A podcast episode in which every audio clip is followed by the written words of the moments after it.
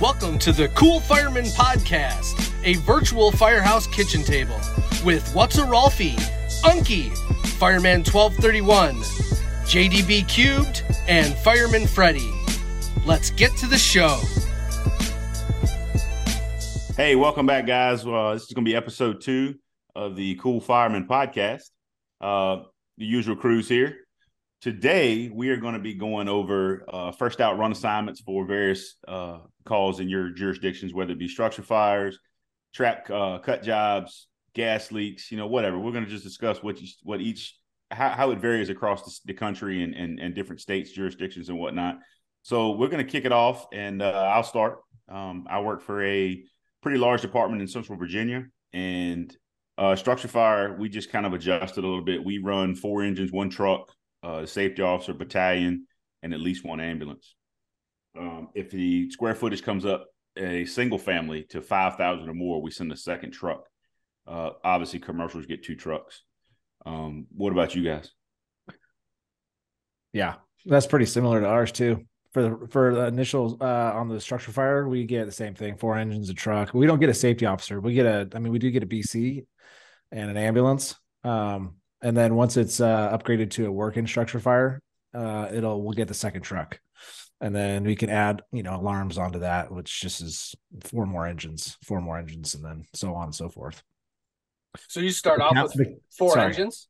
What's that? You start off with 4 engines? Yeah, we start off with 4 engines and a truck and an ambulance and a BC. That's it. And then once it's upgraded, like I said, we get a second truck. Unless it's if we go into the county, they do things a lot different. And so they actually start with like 3 trucks on a commercial job. Wow. So anything that comes in as a commercial, they get like 3 chiefs, which is just chaos, which you guys know. Yeah. And so, yeah, so it's a little different in the county, but they're kind of our big brother. But anyway.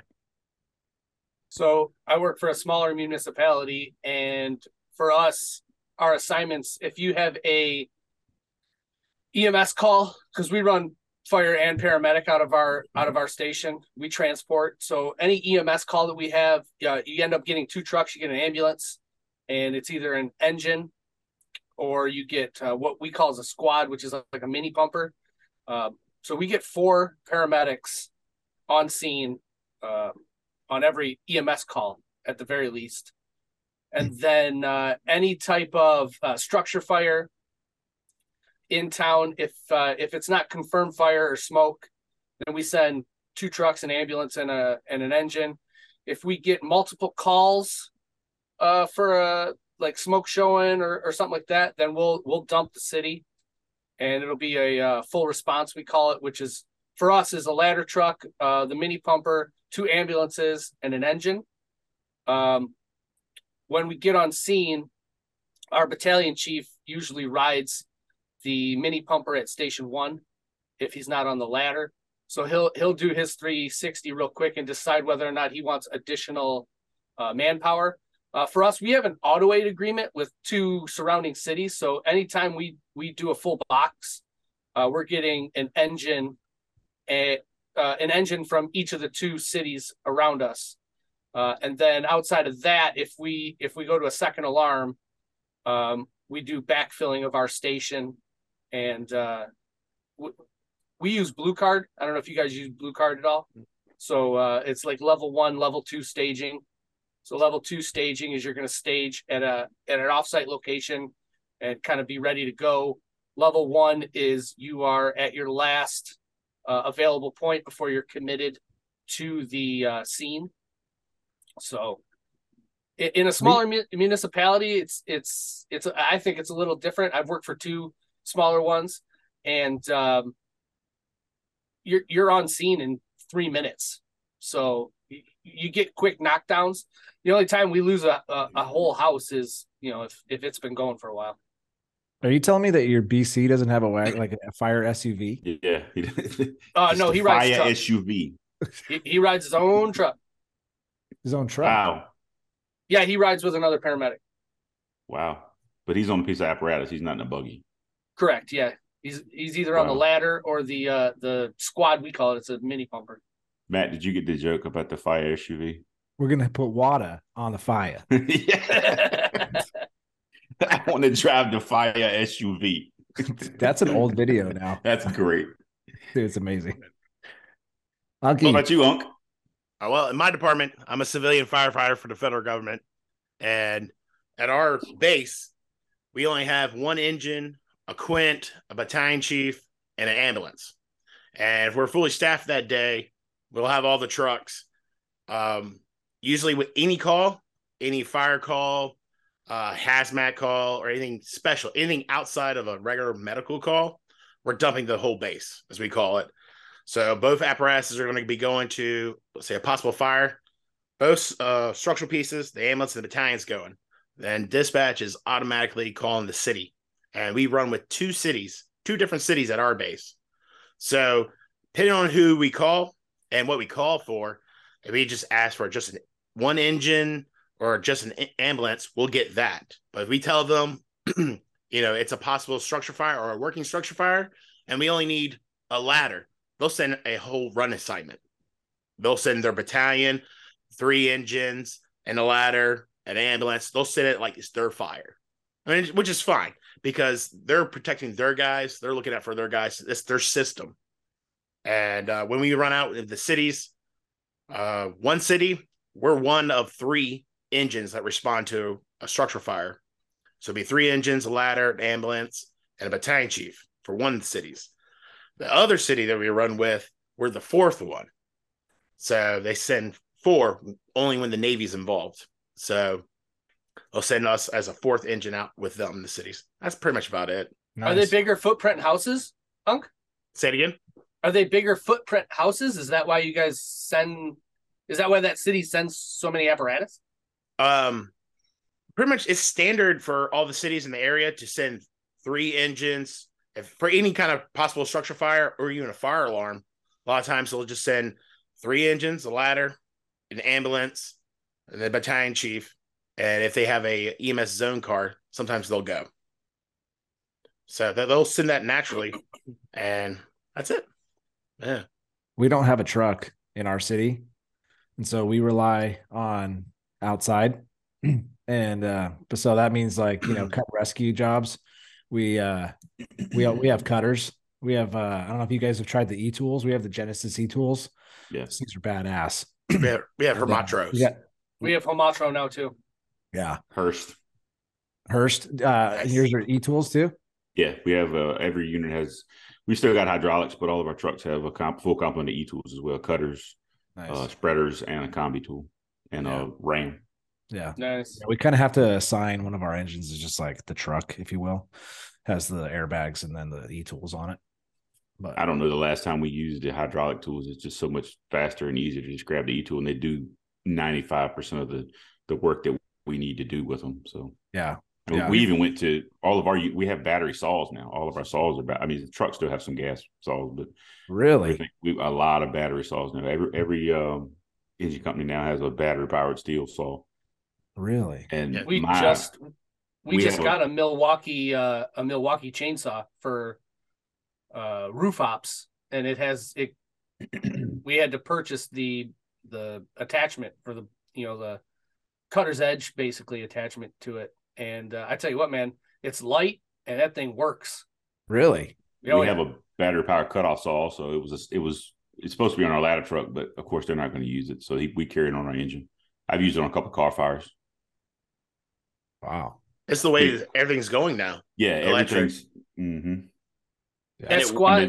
That squad we have has a fan, a blowhard fan, a Pelican light. We've got a little combi tool that is on there for if the squad rolls up on an accident, if they're the first one there and they need to do a quick extrication. Quick door pop, yeah. Yeah, you can just pop the door.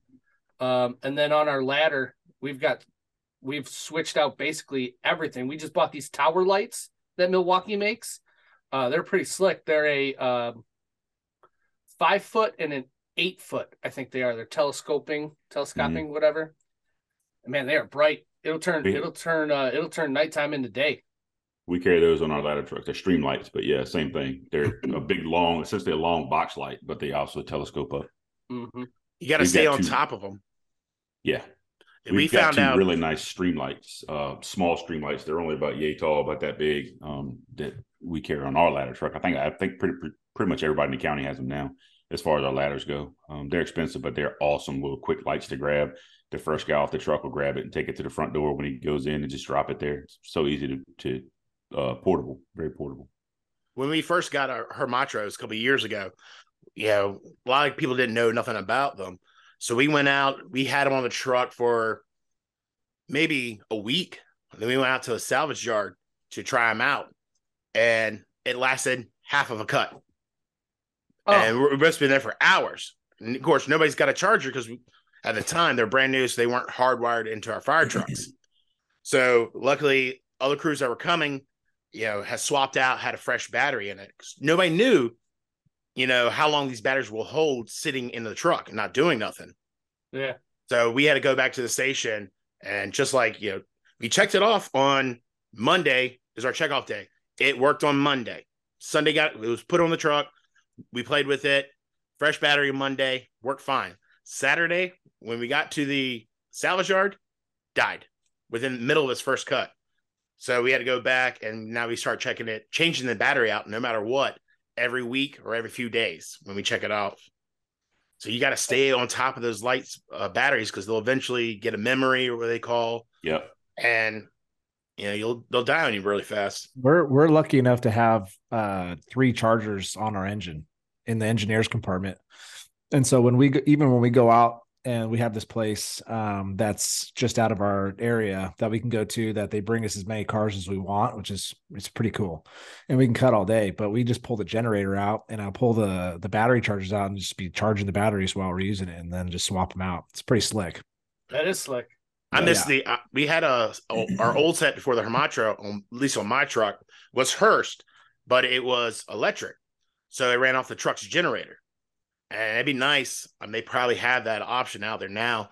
But if our pump had a plug-in cord, so if that battery, we're there for a while. Granted, we're only going to be cutting for a few more minutes, and then the city squads are going to come, or one of our squads from another base are going to be coming to us.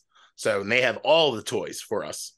But if we're going to be there for a while, it'd be nice that we could run our extension cord out from the truck and plug it in if we had battery issues. Yeah. Yeah. Do you guys run a lot of cut rescues? I was going to say, this is a good segue to talk about our run assignment for cut jobs, or, you know, if it's confirmed trap from the get-go or possible trap, we will dispatch, you get an engine, a truck, a medic, a battalion chief, and a safety officer if it's reported as someone's possibly trapped. Brady, what do you guys do with your small department? So for us, we have a pretty big road. We have a 5-lane road that runs right through the middle of our town, of our city. So any accident that is on that road specifically, and if there's, it kind of depends on if somebody's pinned or not. But any accident on that road will specifically get, because that's Station 1's jurisdiction, it's going to get the ambulance, it's going to get the squad, and then we dispatched a ladder truck, and that ladder truck parks about 500 feet back, and it takes up at least 3 lanes, and you know, everybody knows it, but we're sacrificing that truck to kind of hopefully help the scene. And our cops are pretty good about taking 1 lane over from where the accident is, kind of right by the accident.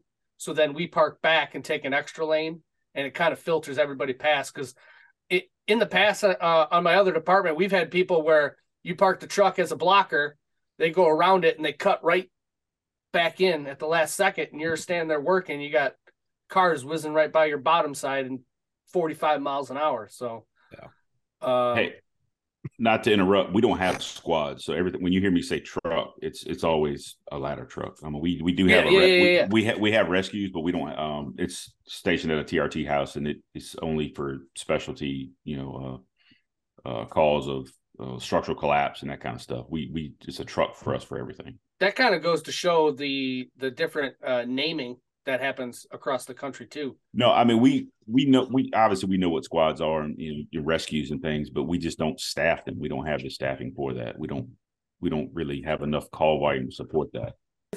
With that being said, I know, like, I live in a suburb of Detroit. Detroit has squads that they call squads, but they are big, like heavy rescue trucks that have a bunch of compartments. Yeah. And, you know, they're the specialized rescue or what have you. In my city, we have a squad, and it's a 550, you know, with a small tank, a foam tank, and like 6 compartments. And it's completely different. So I think it's interesting. I know Ohio, Northern Ohio, when you say a squad, they're talking about their ambulances. So yeah, it's weird how, for me at least, there isn't a standard of what we're going to call things. Now, obviously an engine for the most part is an engine, and a truck, I think is a ladder truck. I don't know. Do you guys use the word pumper at all? Because our engine, the word pumper is kind of interchangeable with engine up here too. Like, oh, who's going to take the pumper? Yeah, we just call it engines. I mean, but we know what it is. But yes, it's just an engine. That's like calling a hydrant a plug. Yeah, that's frowned upon here. Oh, we call them plugs. Huh? Yeah, we call them plugs. We just call them tops. Yeah, we're on a green top, black top, red top. We call them out there by the colors. Our type of equipment that we have in our area, we're like a large metro. So we're like a bunch of different cities in this area. And an ambulance can be called an ambulance, a medic, a rescue, a squad. Just depends on the city that surrounds us. Our trucks we got engines, ambulances. We use the P. So we'll say, like, you know, ambulance 1, P. P is our paramedic. So let dispatch know we have an ALS unit on it. We got battalion chiefs. We have quints. We have a lot of quints, and we only have a few towers. So our quints are 75 feet. Our towers are 100, 105 with the bucket. That's what we've got. And being with the Department of Defense, Navy, we also have crash trucks. We call them crash trucks, ARF. So we have those in our arsenal too. One. We got a bunch. Yeah, we have one of those because we have an airport here in the county. We have one at station right there at the airport station. We actually just got it refurbished. This is in Oshkosh. I'm sure y'all have the same thing. We have Oshkosh. We have E-1. Probably there's a Rosenbauer. Yeah, yeah, Rosenbauer. Whatever. Those guys. Yeah. Probably got one of them around, laying around somewhere too. Yeah. You guys have the spacesuits? We used to. We actually stopped doing that a handful of years ago. I had one. I was assigned to a crash at one base, and I had it. And when I first got assigned to it, did the whole moon man thing with a flag. It's great. But that gear is now... Nerd alert. Yeah, buddy. Everybody gives crash or the airport side a lot of crap about it. But I loved it. When I did my time on it, I had a lot of senior guys on it. Very smart individuals. And... it is what you make it. If you were a good crew, you had a blast. Oh, I bet. One small step for Unk. Yeah. One giant leap for Unk kind. Yeah, but yeah, we've gone away from the silver gear, and we stick with our regular structure gear that now. And that's got the fully automated turret. Turret on the top that you can basically sit in the cab and take care of what you need to take care of, right? Yeah, it is. Mm-hmm. The ARF trucks are really cool. There's 3 seats, and at least on ours, there's 3 seats. The driver sits in the middle. You gotta basically the guy that would ride backwards on the truck. He's on your left, and on your right is your officer. And all the controls are between the driver and the officer. So there's a bumper turret and a roof turret. Then you get really fancy. So like some big airports or the Air Force itself, they get all the bells and whistles to all their trucks. And they, you know, if they make it, they bought it. So they can have it's pretty city guys, telesquirt, the snorkel. They'll put that on there with a tip so they can pierce the side of aircrafts. or hangers, walls and stuff. I know they have that option. None of our trucks do. That's pretty slick. Oh yeah, they're nice. They're nice. Talking about 1,500 to 3,000 gallons of water rolling with you, let alone foam and a dry chemical agent, all in that truck. And you can pump and roll.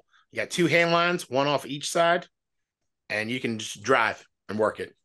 Great crash truck, maybe great brush truck, because we have air shows, and then we get they come by and do the fake bombing of the air shows. That always catches our grass on fire. So we go out there. You don't have to get out of the AC. You can just sit there and drive right over top of it. Nice. We got sprinklers on the bottom. Fires? Do we do a lot of wildland fires? Not my department. We don't. Not here locally. We don't. Yeah, we're pretty heavy in wildland fires. Oh, yeah. Y'all have to have red cards. Oh, yeah. No, thank you. Oh, yeah. Nah. So we've got... Yeah, our responses for wildland fires are pretty crazy. It depends on watershed, and the watershed basically is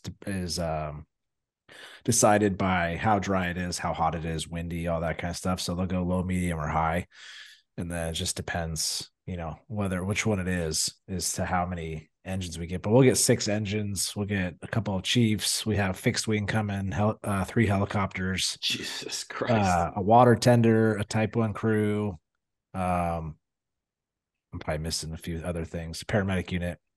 We get a lot, and that's just on like a medium. Low, it's typical, it's like right now would be low during this time of years. But so do you support the the California Wildland Firefighters Department or whatever? So California is broken up into regions. And so each region, all the way from the north all the way to the south. And so they'll start pulling from regions, depending on where the fire is and how big it is and how many resources they're calling from or calling for. It just depends. And so we put together a certain dispatch criteria. So we have 5 engines as a strike team. I don't know if you guys probably do the same thing, right? Five engines and a chief. Strike team leader? No. As far as like ICS stuff goes, yeah. So right. And so if there's like a big fire up in Northern California and all their resources being pulled, our 5 engines from our particular dispatch center will be mobilized, and we'll go up north, and we can be up there for 2 weeks. So that's the Office of Emergency Services through California, the OES, can be out for 21 days. But we typically, in Orange County, we kind of have an agreement that, at day 14, which is really 16 days because they give you a day up and a day back, we'll start to think about swapping crews at 14 days. So, but it's all has to be a coordinated effort because it's all through the state, or it's through Fed, if it's a Fed fire, same thing. And we have to have all the proper paperwork has to be all filled out. So if you got one guy leaving and one guy not, one guy needs to go home, it could send the whole strike team home just because of freaking red tape. It's crazy. Is that volunteer or is that voluntold? That is voluntold. If you are on duty on a particular engine and a fire goes out, you gone. And then for 2 weeks. For 2 weeks, yeah. So that, we do a bid every year, and we know that engine 3 is the OES. And if there's a fire and you're on, you're gone. And when it comes to relief crews, they ask for volunteers, and typically you'll get a couple guys maybe, but maybe not a captain, let's say. And then they go to the force list, and whoever's working your captive audience and you're next up on the force list, you gone for 2 weeks. So you can imagine the manipulation that goes on around that. So that's kind of like your Mando. That's another level of Mando for you guys. Yeah. It's just another way to get Mandoed. Yeah, but we don't do a lot of overhead. There's a lot of departments that are around us that'll do single function stuff, like line medic. You could go up to be a line medic. You can be a FOBS guy, where you're working with maps and you're doing weather for the IC and stuff like that. So there's some departments that'll send single resources, firefighters or paramedics, and they just drive up in a buggy and they get there and they go, hey, what do you need? And so just depending on what your qualifications are, and, you know, of course, there's like a million qualifications you can get with task books and all that kind of stuff, and get signed off on different fires or whatever. But yeah, it's pretty intense. I have a friend, he's over at San Diego Navy, and he was telling me some stories, and his crew got to actually save Sam Elliott's house a couple years ago. They got there, took pictures with Sam Elliott out there working on line with him in his property. But the question I got, do y'all have anything, if y'all have an accident, that you get paid extra money? Because the one guy that works over at San Diego Navy, he used to be a hot shot or whatever. And they said that when guys would come back down from the mountain and about to check in, they will poop themselves right before they get there, because that was extra $300. I don't know if that's worth $300 to me. Dude, Freddie stole the words from my mouth. No, but I don't need it that bad. But the thing is, you're in a group. Like, all of us were like, all right, guys, let's do this. I mean, it's a team effort. And if you joke me, hey, man, I'm $300 richer than you are. But I just hold hands, sing Kumbaya, and shit themselves. All right, everybody drink this Kool-Aid with me. Wait, how come everybody fell over? That's what he told me. He never admitted to doing that, but there was like also another incentive, like, I guess if you peed yourself or something like that, because you're out there in the woods by yourself working to literally stay alive, right, Matt? In some situations. Yeah. Sorry. So I didn't know if you ever heard that, Matt, being on that side of the world. No, it's like it's like bathroom Aflac. Yeah, no, I don't know. I mean, unless there's something I just don't know about it, you know, maybe it's the fine print that I don't read, you know, as we get out there, but yeah. It might be like a hot shot money thing, not like a city person. Unky, you send me some of that seasonings, you know, I'll test it. Next time I'm out on a strike team, I'll shit myself and then I'll report back. Oh, that sounds great. That's good stuff. And then if I get my $300, I'll split it. Oh, okay. Hey guys, that's a really good stopping point, I think, for this episode. Really good time frame on that one. So let's go ahead and wrap this up. Our recipe of the week this week is actually from a meal I had at the fire station last night. Guy on my crew, Sean, makes the best pot roast I've ever had in my life, and I've eaten a lot of pot roast coming from a middle class family. So it's just the way he seasons it and the ingredients he puts in addition to what you would think is a normal pot roast is so good. Just the flavor of it is amazing. The gravy that comes with it's just perfect. So we'll post that up this week, and you guys try that out when it's still cold outside. It's a good time to make a pot roast. So y'all check that out. So this week's rookie tip, let's throw it to Matt. Matt, give us a rookie tip for the week. All you rookies out there, listen up. I'm the hammer. Just kidding. Hey, next episode 3, we're going to be talking about the crappy idea of getting up after you've fallen asleep for a call. No, well, not falling asleep for a call, but after you've fallen asleep, you have to go on a call. So that's what we're going to talk about. So my rookie tip for today is every good rookie shall go to bed last and wake up first. Okay. So a lot of people that aren't in the fire service might not understand firefighter probation. So since we're in the early stages of our podcast, maybe we haven't talked about it a lot, but it's almost like a rite of passage, probation. It's obviously a time to be evaluated and everything else to make sure that you're going to be safe on the job for yourself and for everybody else. But it is also a time to find out if we can work with you for the next 30 years.